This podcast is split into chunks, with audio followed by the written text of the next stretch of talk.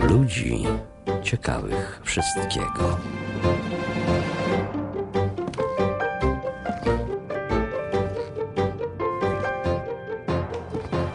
Witam Państwa bardzo serdecznie. Dobry wieczór.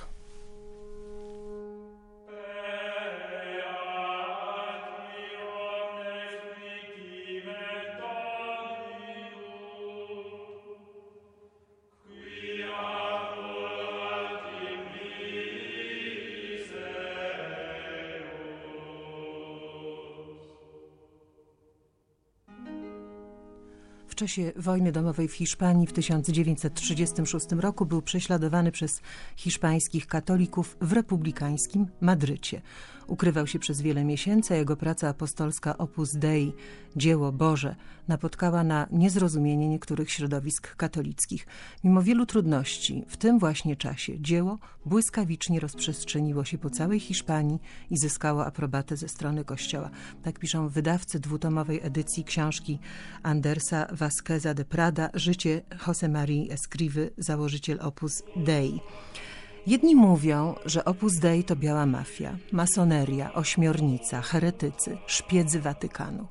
Inni z podziwem podkreślają dynamikę i awangardowość błyskotliwej, bogatej, świetnie wykształconej, doskonale zorganizowanej, cieszącej się zaufaniem Ojca Świętego formacji Kościoła katolickiego. Z całą pewnością towarzyszy im aura tajemniczości i z całą pewnością owiani są legendą. Niektórzy mówią, że czarną. Czym jest ta wewnątrzkościelna struktura, która stała się pierwszą w historii Kościoła prałaturą personalną, czyli szczególną diecezją obejmującą nie terytorium, a poszczególnych ludzi na całym świecie, nadaną przez Jana Pawła II? Kim są członkowie Opus Dei? Do czego dążą? Jaki cel wyznaczył sobie i swoim współpracownikom założyciel święty Jose Maria Escriva? Witam w studiu gości, pani Izabela Siekańska, filozof. Dzień dobry. Dzień dobry. Dr Paweł Skibiński, historyk z Instytutu Historycznego Uniwersytetu Warszawskiego. Dzień dobry. Ksiądz Piotr Prieto, wikariusz regionalny prałatury Opus Dei w Polsce. Dzień dobry. Dzień dobry. Jak już powiedziałam, wspólnym nakładem wydawnictwa M i wydawnictwa Świętego Jacka ukazała się dwutomowa edycja książki Andresa Vasqueza de Prada, Życie Jose Marii Escrivy, założyciel Opus Dei i ja mam dla Państwa jeden, nie egzemplarz, ale komplet, ponieważ są to dwie książki. I będziemy musieli to chyba rozlosować, bo jak komu przyznać, skąd będziemy wiedzieli, jaką podjąć decyzję. No ale zacznijmy od tego, czym jest Opus Dei. Czym jest Opus Dei? Czy jest instytutem świeckim, organizacją pozostającą w pewnym sensie poza strukturami Kościoła, zakonem świeckim podlegającym wyłącznie papieżowi? Czym jest Opus Dei? E, Opus Dei jest instytucją Kościoła katolickiego. Ksiądz Piotr Prieto. Tak. I, i ma e, nową, powiedzmy, strukturę, ale najważniejsze jest to, że ta struktura, ta instytucja, która zajmuje się przede wszystkim formacją indywidualną e, zwykłego chrześcijanina, który chce pogłębiać, zbliżać się do, do, do, do wiary, pogłębiać swoją wiarę. I, i ma taką e, strukturę bardzo, bardzo powiedzmy dynamiczną. Bo wiadomo, do Opus Dei tylko przychodzą ludzie w racji tego, żeby się informować. Każda osoba pracuje, wiadomo, w, jest rolnikiem, dziennikarzem, należy do parafii, żyje, wiadomo, w rodzinie, ale tylko specyficznie chodzi do Dei, żeby pogłębiać tę swoją wiarę, jeśli chce, wiadomo. Mhm. Ale do drugiego soboru, do, do Soboru Watykańskiego II y, Opus Dei działało poza strukturami oficjalnego kościoła, prawda? Nie, nie, nie, nie. nie. E, może tak nie jest. E, tylko, że dopiero e, Sobor Watykański II jest, kiedy jest mowa o prałaturach personalnych, i najpierw Opus Dei, powiedzmy, miał taki garnitur, który nie za bardzo nie, ale ten, ten garnitur, powiedzmy, prawny, ale w kościele zawsze to, to akurat w tym drugim tomie to jest bardzo, bardzo podkreślone, jak na przykład arcybiskup z Madrytu, który zawsze bronił i kochał Opus Dei od początku i walczył o to, żeby mieć jakąś, wiadomo, już w kościele od początku, to zdecydowanie. E, e, narodził się w kościele, żeby służyć Kościołowi. I, i tu jest w tym tomie e, bardzo ciekawy moment, kiedy założyciel Opus Dei, święty Josemaria mówi, jest i nie jest po to, Panie Boże, proszę, że już zniszczyć teraz, no, bo jest po to, żeby służyć człowiekowi, Kościołowi.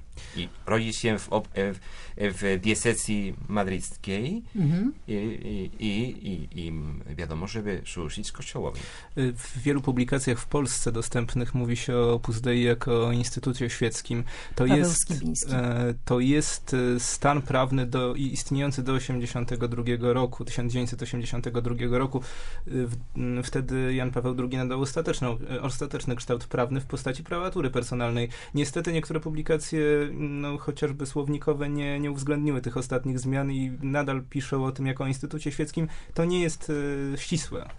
Ale czy do tej pory, to znaczy do 1982 roku, kiedy papież podniósł Opus do rangi personalnej prawatury, czy w historii Kościoła powstała kiedykolwiek podobna struktura wewnątrzkościelna, nie wpisana w tę tradycyjną organizację hierarchiczną? To znaczy, trzeba podkreślić, że po pierwsze prawatura personalna, wierni prawatury personalnej, e, mówię o świeckich, e, to nie są ludzie wyjęci z normalnych diecezji. E, nie wiem, członkowie Opus Dei w Polsce są również nie, no, podporządkowani swoim biskupom no, diecezjalnym, prawda? Natomiast ordynariuszom, natomiast e, mm, no, tylko w zak- zakresie formacji podlegają prawatowi. E, Natomiast e, z drugiej strony trzeba podkreślić, że istniały struktury personalne w kościele.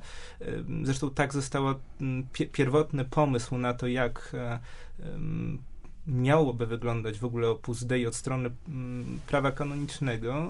Założyciel Opus Dei pomyślał o tym w momencie, kiedy mm, przyjrzał się strukturze ordynariatu polowego, który jest klasyczną taką strukturą personalną, no bo żołnierze nie są e, którzy podlegają swojemu ordynariuszowi, nie są wydzieleni terytorialnie, tylko z racji swojej funkcji. Więc e, coś po, Coś podobnego pomyślał, e, e, chociaż ab- absolutnie nie, niedokładnie ta, takiego samego, pomyślał e, założyciel Opus Dei o mm, swoich wiernych.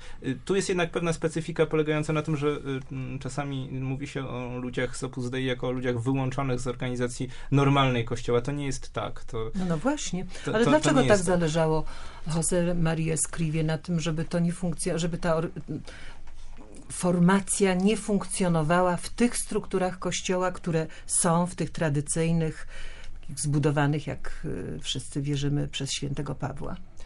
No, nie, jasne jest to, że po pierwsze, że ludzie z Opus Dei są e, zwykłymi wiernymi, e, czyli ten, powiedzmy, duch zakonny już w ogóle e, nie pasuje. Jest to, wiadomo, bogactwo, ogromne bogactwo No ale Kościoła. formacja to nie, nie znaczy, to nie tylko znaczy struktura zakonna. Tak, tak, ale inne... Mówię o inne formacji duchowej. Tak, tak. Inne, inne e, stowarzyszenia i mm, w kościele.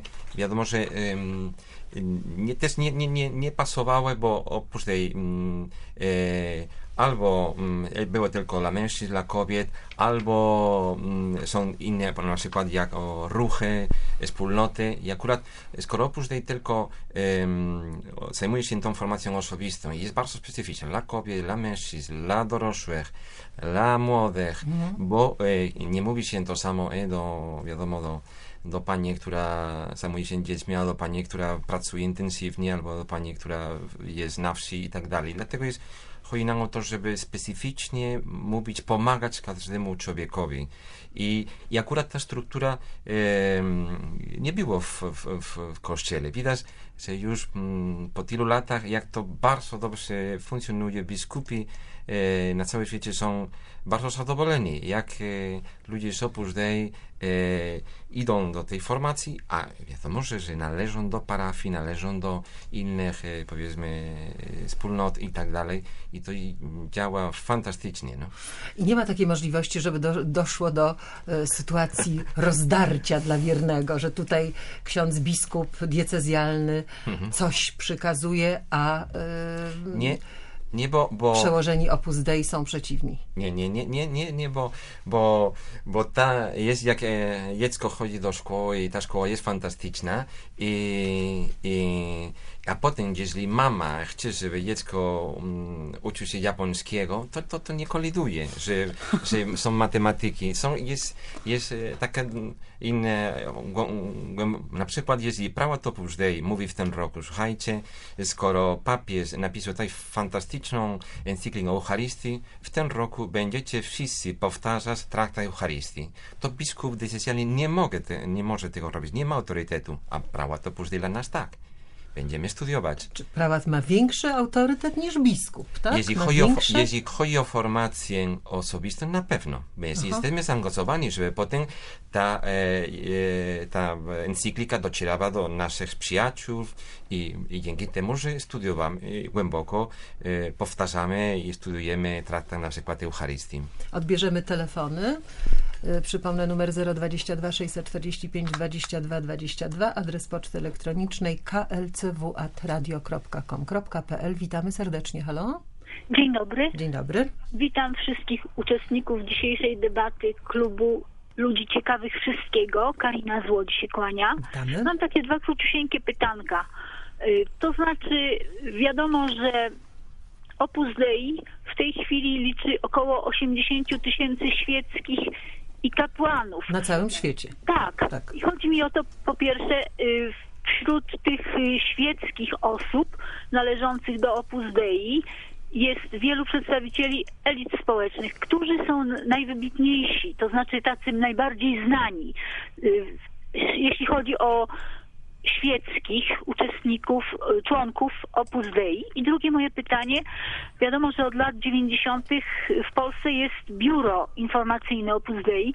Gdzie się konkretnie mieści? To znaczy przy jakim y, po prostu, y, czy jest oddzielne, czy jest przy jakimś instytucie? Bo jest to Instytut Świecki. Dziękuję bardzo. Rozłączę się, bo z komórki dzwonię. Dziękujemy serdecznie. 022 645 22 22 klcw.radio.com.pl. Kto z Państwa odpowiada słuchaczce? Po pierwsze, Paweł Skibiński. chyba nie jest najszczęśliwszym mówienie o tym, że jacyś członkowie dzieła są wybitni, a jacyś mniej wybitni, dlatego że e, oni, zwłaszcza na terenie e, samego dzieła, zajmują się e, przede wszystkim formacją indywidualną, więc to trudno zmierzyć, kto jest bliżej świętości, a kto. A, to właściwie jest e, główne zainteresowanie dzieła. Oczywiście są osoby, które były, czy są dość znane publicznie, ale raczej nie ze względu na swoją przynależność do Opus Dei, tylko ze względu na dokonania zawodowe, nie wiem, intelektualne. Wydaje się, że najbardziej, znaczy nie, nie, nie chcę unikać tego mm, odpowiedzi na to pytanie. Wydaje się, że wśród osób, które rzeczywiście są osobami z pierwszych stron gazet, a które należą do Opus Dei, no to często wymienia się na przykład, nie wiem, Joaquina Navarro Valsa, prawda? No, czy to oznacza, że on jest bardziej wybitnym człowiekiem niż e, pozostali członkowie Opus Dei? No nie wiem, ja nie wiem jak to mierzyć do końca.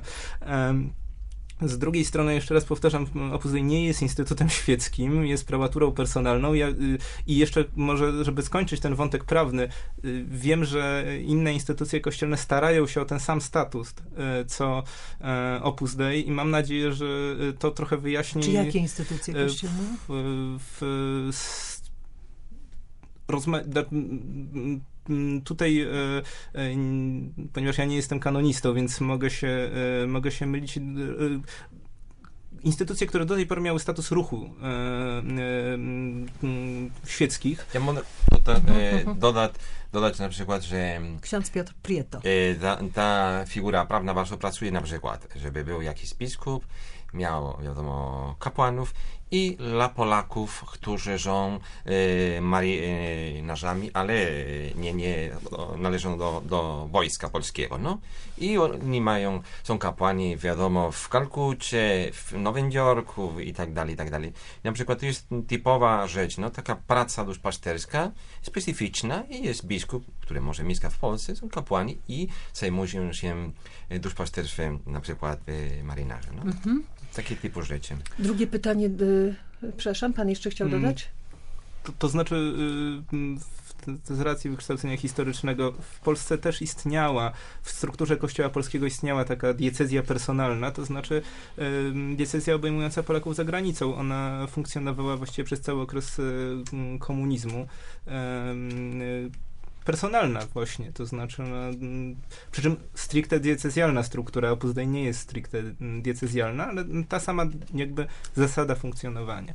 Y, mm, Ja bym to podkreślał, ponieważ e, e, Instytut Świecki ma to do siebie, bo nie wiem, czy wszyscy słuchacze się orientują, że podle, znaczy jest pod pewnymi względami zbliżony do formacji typu zakonnego. Opus Dei zawsze podkreślało, że to, je- jego formacja ma charakter stricte świecki, nie, nie, absolutnie niezakonny. Mimo, że na przykład Niezawissima Gazeta pisała swego czasu, że Opus Dei to formacja, która cytuję, łączy metody ascezy średniowiecznych mnichów z ostrym treningiem żołnierzy jednostek specjalnych. No ale na to już nic nie możemy poradzić, co pisała gazeta. To dobra Pani fantazja. Izabela Siekańska się odezwała, że liczymy na to, że częściej się pani będzie włączać.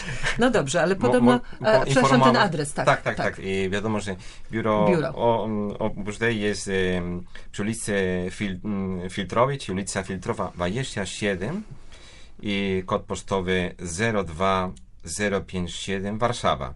I em, e-mail filtrowa małpa poczta.onet.pl albo bezpośrednio do, e, na stronie internetowej jest opusdei.org i wtedy bezpośrednio opusdei.org i wszystko jest tam. I wszystko jest jasne. Jasne. Podbierzemy telefon. Halo? Dzień dobry. Dzień dobry. Y, Artur Stroka dzwoni z Ełku. Ja takie mam króciutkie pytanie. Chciałbym po prostu zorientować się, czy organizacja Opus Dei ma jakieś powiązania y, z jezuitami, którzy poniekąd tak obiło mi się uszy, że jest to Biała Armia Watykanu. Ha! Dziękujemy panu za pytanie. Proszę Dziękuję. pana, od XVI wieku awangardą kościoła byli właśnie jezuici. Niektórzy mówią, że Opus Dei odebrało im te pozycje. Chociaż, e, no właśnie, jak to jest? Wydaje mi się, że mm, dzięki Bogu wszyscy jesteśmy w kościele i to jest bardzo najważniejsze, ale oprócz tego można powiedzieć, że są ogromne różnice. Po pierwsze, jezuici tylko mężczyźni. Wiadomo, to jest e, zakon. Oprócz Dei, powiedzmy, prawie same osoby świeckie, mężczyźni, kobiety i ta mała grupa, wiadomo, e, kapłanów e, decyzjalnych, powiedzmy. I no, pod tym względem jest, jest e, już ogromna, ogromna różnica. Jest inna No, rola, ale inna kobiety rola. zostały włączone do Opus Dei y, później, po dwóch latach dopiero od powstania tak, tak, Opus Dei, tak, prawda? tak. Czyli Tak, y, święty pani Jose Maria. Escriva nie od razu pomyślał o tym, że tam też mają Tak, tak. prawo wejść kobiety. Tak, tak. Nie, e, e, to Ale było- zawsze myślał o świeckich. Ale zawsze myślał o świeckich. Tak, to jest kolejny dowód, który bardzo jest jasny on napisał, jak on na początku myślał, że tylko dla mężczyzn i, i później jak inny, bo to nie jest ostatni krok e, e, założycielski. Po tym, jak e, kapłani dołączyli się do Pusztej, to są konkretne momenty, kiedy Pan Bóg daje mu takie natchnienia, żeby jak to jest, ale wiadomo, że, że to jest jasne, że szybko, szybko e, kobiety należą do Pusztej. No. Ale czy to prawda, że kapłani w Opus Dei są wyłącznie tymi, którzy zostali wyłonieni spośród członków Opus Dei? Oczywiście Znaczy ci, trzeba być najpierw y, członkiem Opus Dei, Tak. a potem można dopiero zostać kapłanem, wyświęconym Tak, na tak, kapłana. tak. Dlaczego Czyli to jest- żaden kapłan spoza Opus Dei nie ma szans? Ma szans, ma szans. To jest e, nie, nie proste, ale, ale bardzo jasne. Czyli e, kapłani z prawatury, e, wiadomo, najpierw byli, jak na przykład ja, ja jestem architektem, no, najpierw e, studiowałem architektem, pracowałem, w pewnym momencie Opus Dei zaproponował, czy chciałbyś, e, no, ja jestem do dyspozycji, nie mam nic. I wiadomo, zostałem kapłanem później, no, studiowałem, doktorat, tak dalej, no.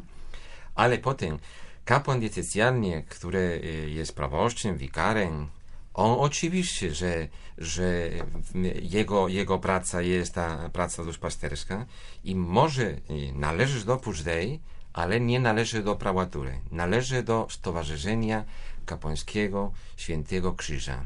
Czyli dla niego to samo, ta praca musi się uświęcać przez pracę e, zawodową dla niego, ale podlega, wiadomo, ważnemu biskupowi I, i, i, i w Opus Dei będziemy zawsze zachęcać, żeby być bardzo posłuszny i tak dalej. No i, ale uczestniczyć w tej formacji jak, jak ja. Odbierzemy telefon. Halo? Dzień dobry, Dzień dobry. witam wszystkich uczestników spotkania. Witamy. E, Jestem Mirek z Warszawy.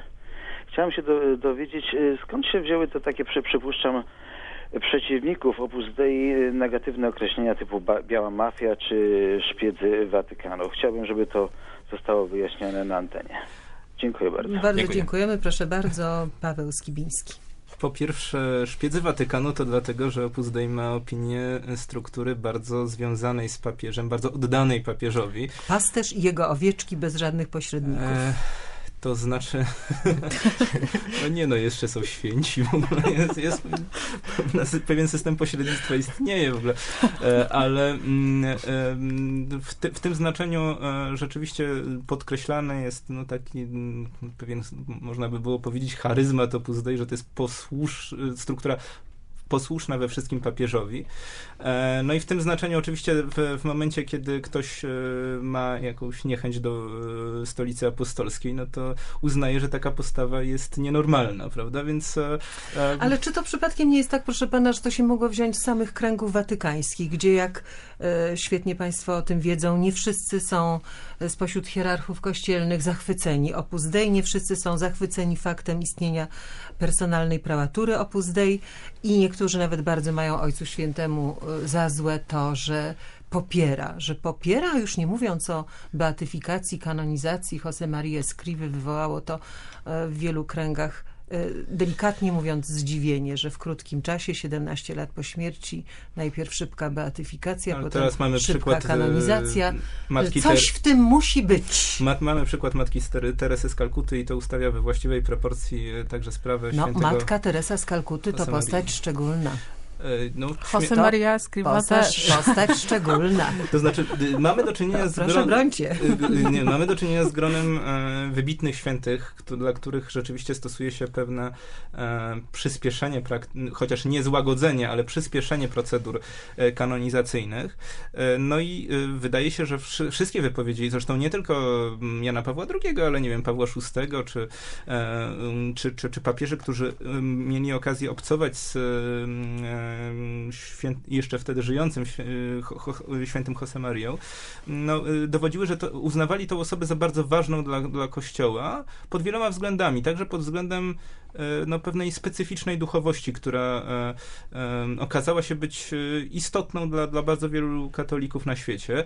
E, W związku z tym e, to, to absolutnie nie, nie chodzi o porównywanie e, świętego Josemarii do ma, matki Teresy z Kalkuty, bo to są dwie osobowości e, rzeczywiście... No nie, każdy święty ma swoją ścieżkę. ścieżkę, także to, to, nie o to nie o to chodzi, żeby tutaj cokolwiek porównywać, ale raczej pokazać, że to nie jest wyjątek. To znaczy, że święty Josemaria nie jest żadnym wyjątkiem. Jest to po prostu y, wiecie, szybkość tej procedury świadczy raczej o znaczeniu, jakie Kościół y, współczesny przypisuje tej osobie dla siebie, prawda? To znaczy, czy, czy to jest ważny, y, ważny przykład dla y, współczesnych katolików, czy nie? Y, Czy, czy, czy, czy, czy no, wydaje się, że ta szybkość pokazuje, że jest ważny. Natomiast jeszcze jedna rzecz, to znaczy w, ty, w tym e, określeniu szpiedzy pobrzmiewa takie e, e, domniemanie pewnej tajemniczości, prawda, uk- ukrycia. To No znaczy... to jest ta aura tajemniczości, o której mówiłam na samym początku. Tak, no to znaczy to, to nie jest chyba. to, znaczy, to jest do pewnego stopnia niepo, nieporozumienie wynikające z tego, że jakby to CIA Watykanu. raczej, raczej Wynika to z, z faktu, iż e, Opus Dei jest jednak e, formacją indywidualną, prawda? I każdy świecki działa na własną rękę i w własnym imieniu. e, I nie wiem, człowiek, który jest mechanikiem samochodowym i jest członkiem Opus Dei, naprawia samochody jako on, a nie jako członek Opus Dei, prawda? W związku z tym nie, Opus Dei nie bierze odpowiedzialności za to, jak on naprawia samochody. Na i to powoduje, że członkowie Opus Dei raczej nie afiszują się ze swoją przynależnością nie wiem, nie ogłaszają na, na, tym warsztacie samochodowym, nie powinno być nawet napisane, że jestem członkiem Opus Dei, prawda, naprawiam świetnie. To nie jest, e, e, to nie jest ten, ten typ e, funkcjonowania. E, ja wielokrotnie spotykałem się z takim, taką wątpliwością dotyczącą tajemniczości Opus Dei.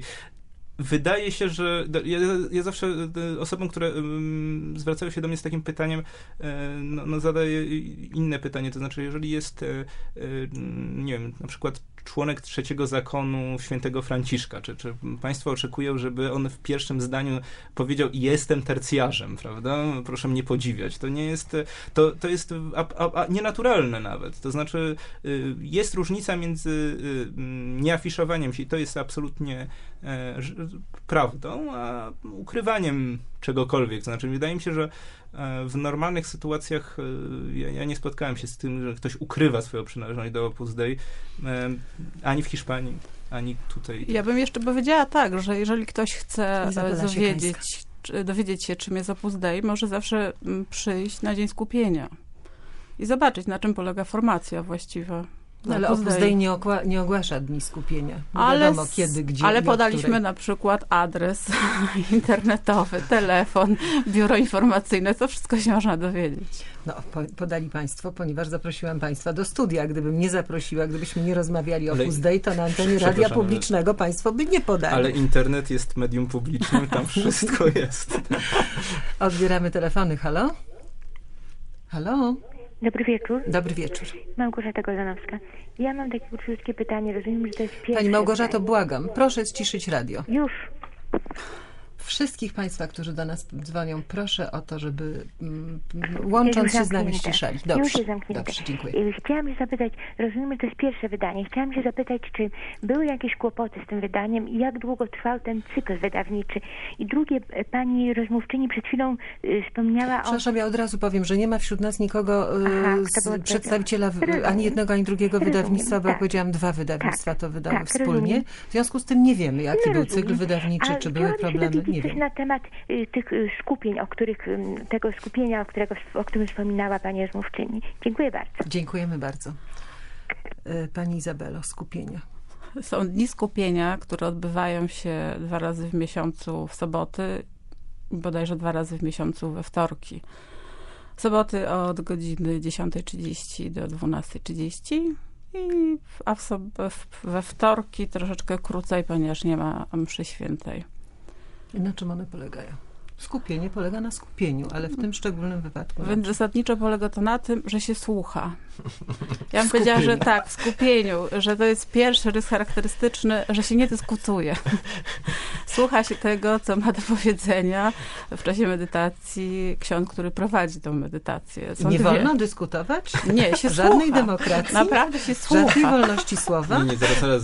Z wolnością to, mm, to jest bardzo mm, głębokie poszanowanie wolności, bo po pierwsze Jak nikt nie, nikt nie zmusza, żeby przyjść, prawda? To, to jest nie pierwsza rzecz.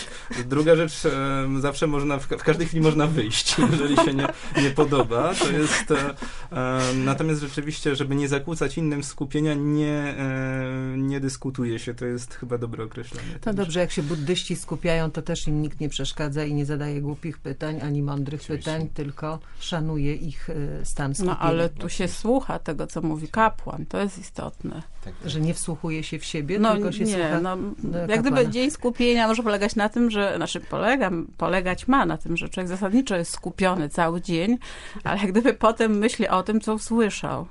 Na tym polega też jego skupienie, że po prostu żyje Ale tym, wymaga co to słyszał. wyłączenia się z absolutnie wszystkich codziennych spraw, obowiązków, dzieci, mąż, rodzina, żona i tak No dalej. zasadniczo, jeżeli Chora się tam matka. jest, prawda, i się słucha... Dwie godziny tylko. Dwie godziny. Dwie czyli- godziny i... Czyli formacja Op- Opus Dei jest trochę jak stacja benzynowa. Zatankujemy samochód i to jest bardzo krótko, a potem trzeba jeździć. Tylko Długo. to. To odbierzemy następny telefon. Halo? Halo? Halo, Witamy. e, dobry wieczór. Dobry wieczór. Ja z wielkim zainteresowaniem słucham tej audycji, ale Bardzo się cieszę. nie jest dla mnie do końca jasne, czym właściwie Opus Dei się zajmuje. Oprócz tych y, chwil skupień, To dobre pytanie. m, oprócz, opr, oprócz Tak. mm, jakichś samodoskonalenia się, na pewno są jakieś jeszcze działania na zewnątrz, może charytatywne, może inne. Mm, Jakie są metody pracy? To jest pierwsze pytanie. Właściwie prośbę o rozszerzenie tego tematu. A drugie, może Państwa zdziwi, ale spotkałem się z takim poglądem, mm, że mm, czasami w drodze wyjątku Mhm. do Opus Dei mogą należeć nawet osoby nie będące rzymskimi katolikami. Ba, nawet nie chrześcijanami, jak na- przeczytałam i trudno mi w to uwierzyć, Właśnie. naprawdę? Właśnie. Dobrze, to zaraz się wszystkiego dowiemy. Bardzo panu dziękujemy. Tak. wszystko z mojej Dziękujemy. Dziękuję. serdecznie. Czyli po pierwsze, czym zajmuje się naprawdę Opus Dei, poza tym, że się dwa razy w tygodniu W umawia miesiącu. w miesiącu na skupienia. Już chciałam powiedzieć dwa Czy razy. zasadniczo raz w miesiącu, Raz w miesiącu. terminy są takie, że można sobie wybrać. prawda? Aha, czyli może być albo wtorek, albo sobota, jak pani powiedziała, To i raz w kobiet. miesiącu. A dla, aha, przepraszam, to ja nie Bo wiedziałam. Dla formacja jest jednopłciowa, że tak powiem. Oczywiście e, oprócz tej, jak mówiliśmy, mm, skąd wracamy do tego e, e, wątku, no, sekretu, no. E, Normalnie my mamy e, konkretne kategorie, kiedy patrzymy na instytucje kościelne. I dlatego się ruchy spotykają się, że robią to czy tamto, czy pomagają dzieciom. I dlatego, kiedy patrzymy na pod tym względem jest taka może nowatorska sprawa. I dlatego e, ludzie nie rozumieją. Ale naprawdę, e, pogłębiać formację i być dobrym człowiekiem najpierw, uczciwym człowiekiem, czyli być dobrym e, chrześcijaninem, dobrym ojcem, mężem, dziennikarzem, jest naprawdę bardzo trudny. I to zajmuje i wymaga dużo, dużo, dużo. I, I to są rozmowy osobiste, i ta osoba czyta, i studiuje, i tak dalej.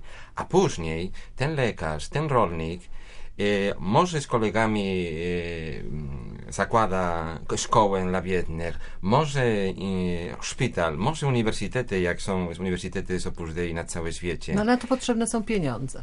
Tego się Oczywiście, nie ale- zakłada z niczego. I wtedy e, chodzimy, e, chodzimy e, w drugim, czyli druga, drugie, jeśli chodzi o drugie pytanie. Tu wchodzą, że są osoby, które nie mają wiary, ale widzą, że ludzie z Opus Dei albo związani z Opus Dei robią takie dobre rzeczy i wtedy ja nie mam wiary, ale ja dołączę się do tego z moimi, z moimi pieniążkami albo z moją nauką, bo jestem profesorem. I te osoby nie należą do prałatury Opus Dei, ale są bezpracownikami. Mhm. I to była A to walka... znaczy może być na przykład muzułmanin, któremu się Tak, spodoba to, co tak, robi tak, Opus tak, Dei? Tak, tak. I to była e, taka, powiedzmy, e, przyjazna, synowska walka założyciela Opus Dei z Watykanem, bo to był po prostu nowatorski pomysł. A, była I- więc jakaś walka. No, jeszcze ksiądz to powiedział. Taka walka e, miła, bo mówili, że nie. Jak to możliwe? Pierwszy raz w kościele.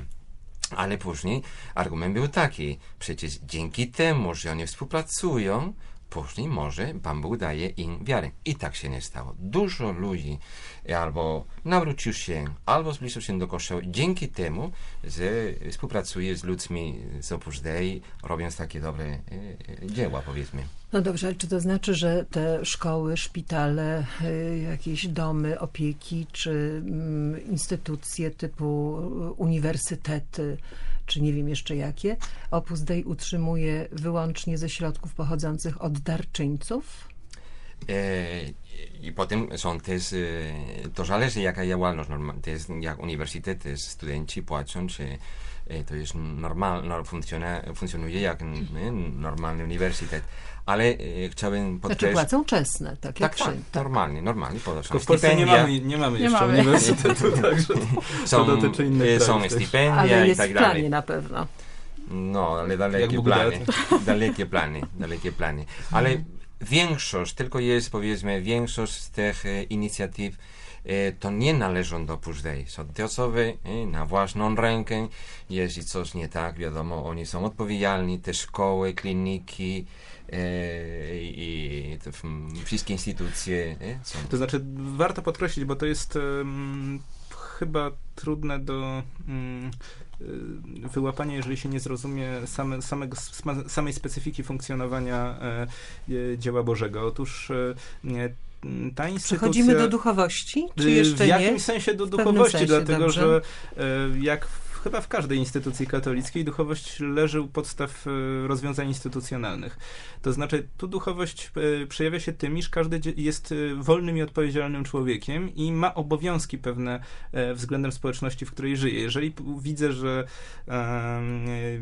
nie wiem, potrzebuje moja społeczność szkoły, a ja jestem przypadkowo członkiem Opus Dei, to, ma, to mam, tym, tym bardziej muszę być przynaglony do tego, żeby stworzyć szkołę. Natomiast sama prałatura, no na ogół za taką szkołę odpowiedzialności nie bierze, y, no bo to jest moje działanie. Prawatura tylko ewentualnie może mnie zachęcać do tego, żebym e, no w końcu coś zrobił w, w dziedzinie oświaty, prawda? Bo widzę, że mam, e, zachęca mnie do, do, do, do aktywności, natomiast e, jak ta aktywność e, przebiega, jeżeli jestem profesjonalistą w tej dziedzinie, no to biorę za to odpowiedzialność. Jeżeli mamy telefon, to łączymy. Jeżeli nie mamy, to przypomnę numer telefonu 022 645 22 22, adres poczty elektronicznej klcw.radio.com.pl i przeczytam post, który przyszedł od pana Rafała. Dlaczego święty Josemaria uznał na początku ubiegłego wieku, że potrzebny jest nowy ruch? Czy są jakieś związki świętego Josemarii z Polską? Tak. To może te związki z, Polski, z Polską najpierw, najpierw trochę Liczne, historii. to znaczy dlaczego jak, jakie są związki z Polską? To znaczy, po pierwsze, jest wyraźne w, u świętego Marii widzimy dość e, duży sentyment dla Polski. Oczywiście to jest e, kościół hiszpański, który e, znaczy święty Maria wywodzi się ze środowiska kościoła hiszpańskiego, które rozwijało się troszeczkę innymi drogami niż kościół w Polsce. Natomiast wiemy o tym, że święty Maria miał kontakty z kościołem polskim, prowadził korespondencję na przykład ze świętym Honoratem Koźmińskim. E, em, Wiemy, że tutaj w drugim tomie tej biografii mamy taki wąt, znaczy sygnał e, wątku polskiego, to znaczy e, wiemy o tym, że e, publicznie e, święty Josemaria em, no, modlił się w intencji prześladowanej Polski we, wrześniu 1939 roku po agresji e, Niemiec hitlerowskich na Polskę i wielokrotnie podkreślał e, no, taki wątek, wątek tego lo, losu, jak- jaki spotkał e, polskich katolików. E, A po trzecie, e, rozmaite takie mm, szczegóły w, w, na przykład w, w mm, wydaniu polskim drogi mamy jedyną osobistą de- dedykację dla czytelnika polskiego. Nie ma, nie ma innego, innego wydania niehiszpańskiego, które by miał, było zaopatrzone w tego rodzaju dedykację. Bardzo krótka, ale bardzo taka e, świadcząca o ciepłych uczuciach dla, dla Polski e, ze strony świętego Josemarii. E, to są oczywiście, tu nie można mówić o jakichś bardzo ścisłych związkach, ale z drugiej strony widać, że Polska znajdowała się w e, kręgu zainteresowań tego świętego. Taka mała anegdota. Jego ojciec zachęcił do lektury, do czytania i już kiedy miał 12 lat, on czytał w Puścinie Puszczy.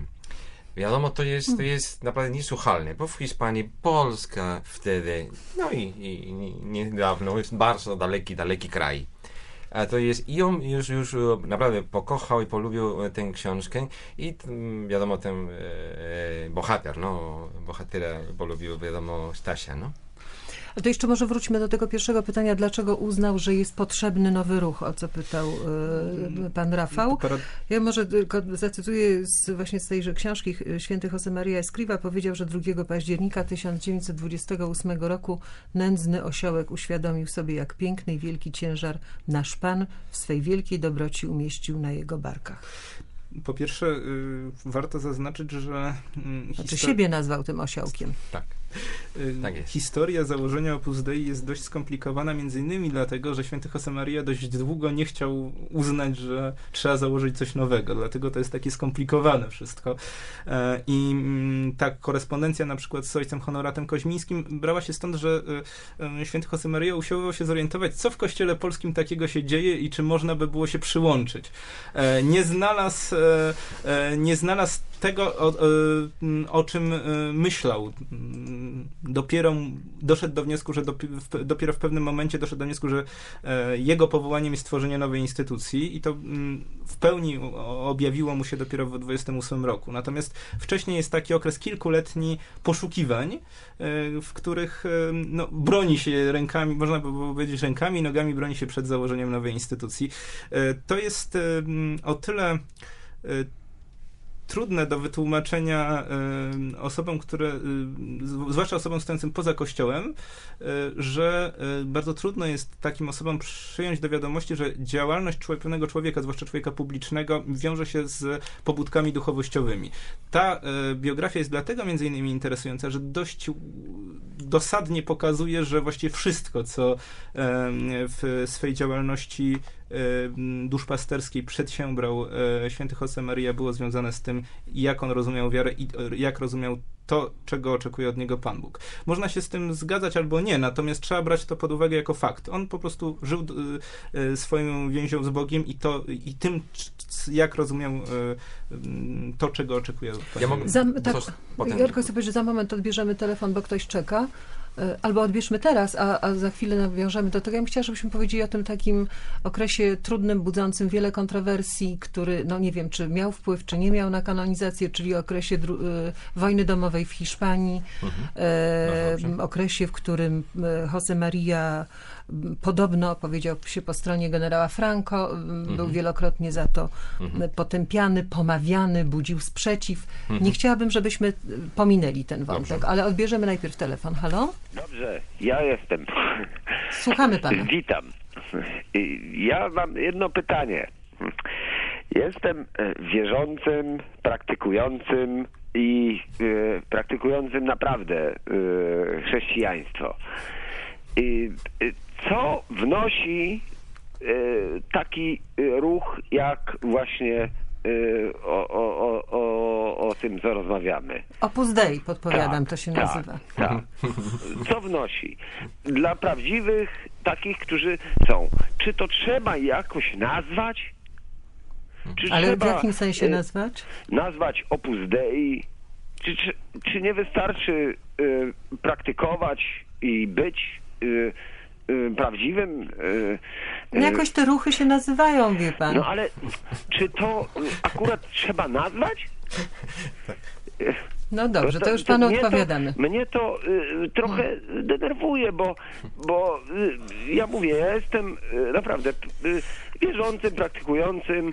Y, y, Dobrze, ale to już, już, co- już panu odpowiadamy. Już panu odpowiadamy. Dziękujemy serdecznie za telefon, ponieważ jest za 13 minut, godzina 17, czyli za 13 minut kończymy nasze spotkanie. Pozwoli pan, już wiemy, proszę bardzo, ksiądz Piotr Wydaje mi się, że w kościele oferta e, jest bardzo szeroka i to jest fantastyczne, że wszyscy dąż- dążymy do tego samego celu, żeby poznać Chrystusa, naśladować Go, kochać Go.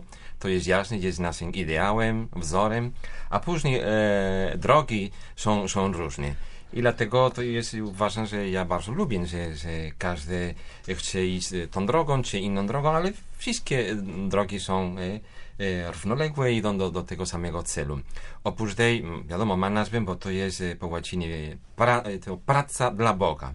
E, oprócz tej, wiadomo, e, podkreśla i to jest e, istotne e, w duchu oprócz tej, czyli mm, uświęcasz się poprzez pracę zawodową.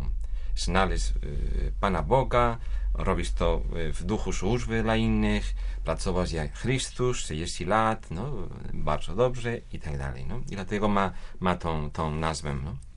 No właśnie, podstawowym nakazem dla członków Opus Dei są słowa Jose Maria Escrivy uświęcać pracę, uświęcać się w pracy, uświęcać się poprzez pracę. Tak Takie jest, tak trzy jest. elementy Tak jest, tak jest. Tak składające się. Dobrze, to wróćmy teraz do tego. y, y, Jest 36 rok, y, wojna domowa w Hiszpanii. Robert Hutchison, autor książki Opus Dei, napisał, że Jose Maria Escriva dążył do uzyskania władzy nad kościołem w Hiszpanii, któremu że Franco dał mu do dyspozycji środki władzy i agenturę. I dlatego, dlatego mu się udało. I dlatego mu się Dlatego udało. Akurat- uciekał do strefy narodowej. No dobrze, dlaczego został okrzyknięty heretykiem, masonem? Dlaczego Akurat, zasłużył akurat sobie na te wszystkie pomówienia? Pan Paweł Bardzo proszę, Paweł doktora z tego. Ja Jestem, ja- się doktoryzowałem z e, Hiszpanii frankistowskiej, więc mam co, co nieco na ten temat do powiedzenia. Otóż po pierwsze w- no, m, trzeba powiedzieć, że w 1936 roku e, Opus Dei składa się z założyciela oraz 12 członków e, świeckich, więc e, dążenie do opanowania kościoła hiszpańskiego, który składał z wielu milionów wiernych, wydaje mi się trochę komiczne, dlatego się uśmiecham cały czas, jak to, takie rzeczy słyszę. To pierwsza rzecz. No bardzo przepraszam, apostołów też było tylko 12. to, to, tą parabolę wykorzystywali pierwsi członkowie Opus Dei, żeby się mobilizować do działań, ale, ale Nie wiedziałam, szczerze, sama nie- to wymyśliłam. Natomiast nie, e, nigdy nie, nie, nie mieli ambicji, znaczy to, to trudno im było sobie wyobrazić, że mogą, e, mogą stanowić zjawisko ważne dla kościoła w Hiszpanii i kościoła na świecie. Naprawdę wtedy to jeszcze w ogóle jest bardzo, bardzo wczesny I okres. że dążą do przejęcia władzy. Tak, to jest e, pewne nieporozumienie. Znaczy, proszę pamiętać o tym, że pierwszy, z tego co mi wiadomo, pierwszy biskup, członek Opus Dei w Hiszpanii został wyświęcony w latach 90., więc e, e, władza w, nad kościołem w No Hiszpanii jest e, no, i mocno iluzoryczna w tej, w tej perspektywie. E, to jest... E, to jest To, e, czy miał wsparcie generała generała Franco? Franco, I czy popierał generała Franco? To znaczy, w, tym znaczeniu, że popierał e, stronę narodową w konflikcie, to niewątpliwie pod względem. Nie, nie, nie zajmował publicznie tak, takiego stanowiska, ale niewątpliwie wi wiadomo, gdzie były jego sympatie. To znaczy, dlaczego? Dlatego, że e, e, podobnie jak wielu innych katolików, właściwie większość zdecydowana katolików hiszpańskich w czasie wojny domowej uznawała, że to jest konflikt tak naprawdę o na, naturze religijnej. To znaczy konflikt e, ludzi, którzy prześladują Kościół z tymi, którzy bronią Kościoła. No tak się składało, że na czele tej strony broniącej Kościoła stał generał Franco i, ale jak, jak mówię, nie wszyscy, nie wszyscy byli miłośnikami generała Franco, natomiast wszystkim się nie podobało, że jest prześladowany Kościół. To jest, e, e, nie znam wypowiedzi świętego Josemarii dotyczących samego generała Franco, z tego co wiem, raz zdarzyło mu się poprowadzić osobiste rekolekcje dla generała, po czym e, wyjechał na wszelki wypadek z Hiszpanii, ponieważ, ponieważ e, m, głównym tematem e, tych rekolekcji była ewentualność śmierci e, m, tego wy- wybitnego polityka, to znaczy, że każdy jest śmiertelny, tak nauczał e, święty Josemaria generała Franco i to... e, I to się nie spodobało generałowi? inaczej, poradzono mu, inni, inni duchowni poradzili świętemu Josemarii, że już w to, po takich rekolekcjach Żeby lepiej, lepiej wyjechać do Rzymu, prawda? To jest... E, e, natomiast e, z tego, co z kolei wiemy o opiniach generała Franco, to on uważał świętego Josemarii za świętego człowieka po prostu i dużo rzeczy mu wy, wy- wybaczał, natomiast na pewno nie, nie wspierał Opus Dei jako pewnej instytucji. To jest tak, że miał niewątpliwy szacunek Czyli to dla wszystko, co się mówi o, o tej Znaczy, o oddaniu do dyspozycji Jose Maryi środków, ludzi, władzy, agentury. lu, ludzi, to na pewno, znaczy, to ludzi to na pewno nie, natomiast no, tu jeszcze trzeba do, jeszcze jedną rzecz dodać, znaczy, że to jest prawda, że em, o ile dobrze pamiętam, siedmiu członków e, Opus Dei było ministrami w kolejnych rządach frankistowskich, tam tych ministrów w ogóle było około ponad setka, więc e, ale siedmiu z nich należało do, e, do, do Opus Dei, tylko proszę pamiętać, No, że... czyli była jakaś przyczyna e, takiego. Znaczy, to, to pomówienie stąd się wzięło prawdopodobnie, natomiast proszę pamiętać, że byli też wybitni opozycjoniści, którzy byli członkami Opus Dei.